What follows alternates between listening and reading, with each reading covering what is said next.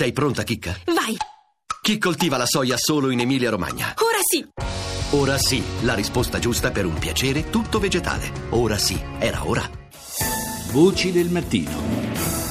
Figli di indrangheta, figli di una pedagogia mafiosa, con cognomi che fanno paura, un tema che è riesploso di recente a Mileto, dove il figlio del capo Cosca, a soli 15 anni, ha ucciso un amico e coetaneo. Ma chi ci pensa a questi figli? Il Tribunale per i minorenni di Reggio Calabria dal 2012 sta intervenendo sistematicamente a tutela di questi minori. Rita Pedizzi ha intervistato il presidente Roberto Di Bella.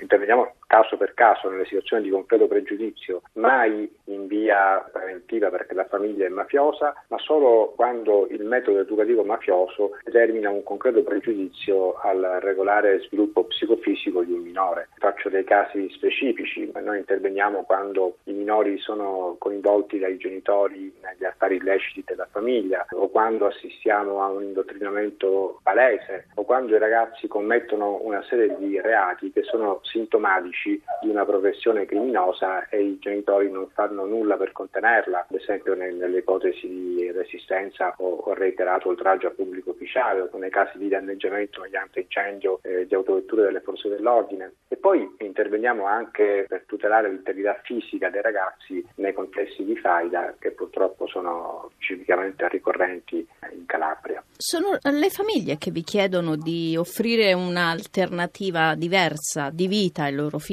Inconsapevolmente, adottando i provvedimenti sulla responsabilità genitoriale, ci siamo trovati a intercettare quasi un bisogno sociale, che è quello della sofferenza di molti ragazzi e soprattutto delle loro madri, che sono stanche dei lutti, delle carcerazioni loro dei loro figli. E allora quello che sta accadendo, diciamo, nel 90% dei casi è che queste donne, quando comprendono che i provvedimenti del Tribunale per i minorenni di Reggio Calabria non sono contro le famiglie, non sono punitivi, ma a tutela dei loro figli, quello che accade è che queste donne accettano i percorsi educativi nella speranza inconfessabile di sottrarli a un destino al quale non hanno le forze per contrapporsi. In sostanza il paradosso è che i nostri provvedimenti le sollevano dalla responsabilità di scelte educative che sono laceranti da assumere nel contesto in cui sono inglobate, ma eh, nell'ultimo periodo si sono registrate poi delle evoluzioni imprevedibili. Alcune donne hanno iniziato dei percorsi di collaborazione con la giustizia proprio nei locali del Tribunale per i minorenni, con l'obiettivo di salvare i loro figli. Altre invece si presentano talvolta in gran segreto chiedendoci di allontanare i loro figli dalla Calabria o di andare via al seguito dei loro figli,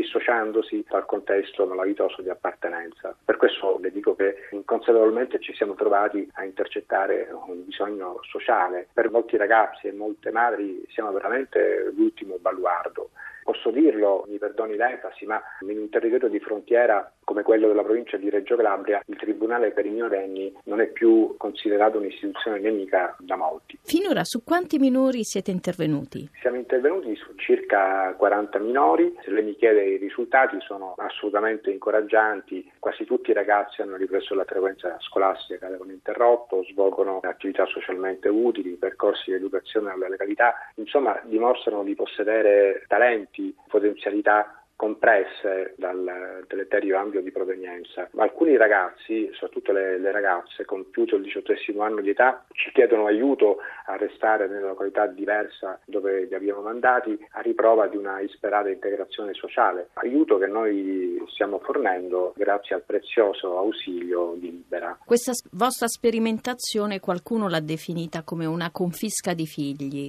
Sull'onda emotiva legata al clamore mediatico dei provvedimenti abbiamo assistito a una divisione manichea fra garantisti e giustizialisti, ci hanno accusato di fare confische di figli, deportazioni di minori, ci hanno paragonato alle magistrature degli stati autoritari, nulla di tutto questo. I provvedimenti sono temporanei, mai contro le famiglie ma a tutela dei ragazzi, la loro efficacia cessa al compimento del diciottesimo anno di età. E inoltre noi cerchiamo sempre alleanze, contatti con i genitori che mostrano segnali di resipiscenza, generalmente le madri, con gli altri, con quelli riducibili, prevediamo delle modalità di relazione controllate. E poi esiste un obbligo giuridico di intervento nei casi concreti di pregiudizio che è dato da norme costituzionali e anche internazionali come la Convenzione sui diritti del fanciullo di New York, una convenzione ONU del 1989. Gli articoli 3, 9 e 29 sancisce i principi fondamentali. L'educazione del fanciullo deve avere come finalità il rispetto dei diritti dell'uomo, delle libertà fondamentali, dei principi consacrati nella Carta delle Nazioni Unite e dei valori nazionali e culturali del paese in cui vive e deve essere soprattutto idonea a preparare il fanciullo ad assumere la responsabilità della vita in una società libera nel rispetto dei principi di tolleranza, uguaglianza, solidarietà. Come vede valori antitetici a quelli che propone il modello educativo mafioso che invece è fonte di grave pregiudizio dall'infanzia.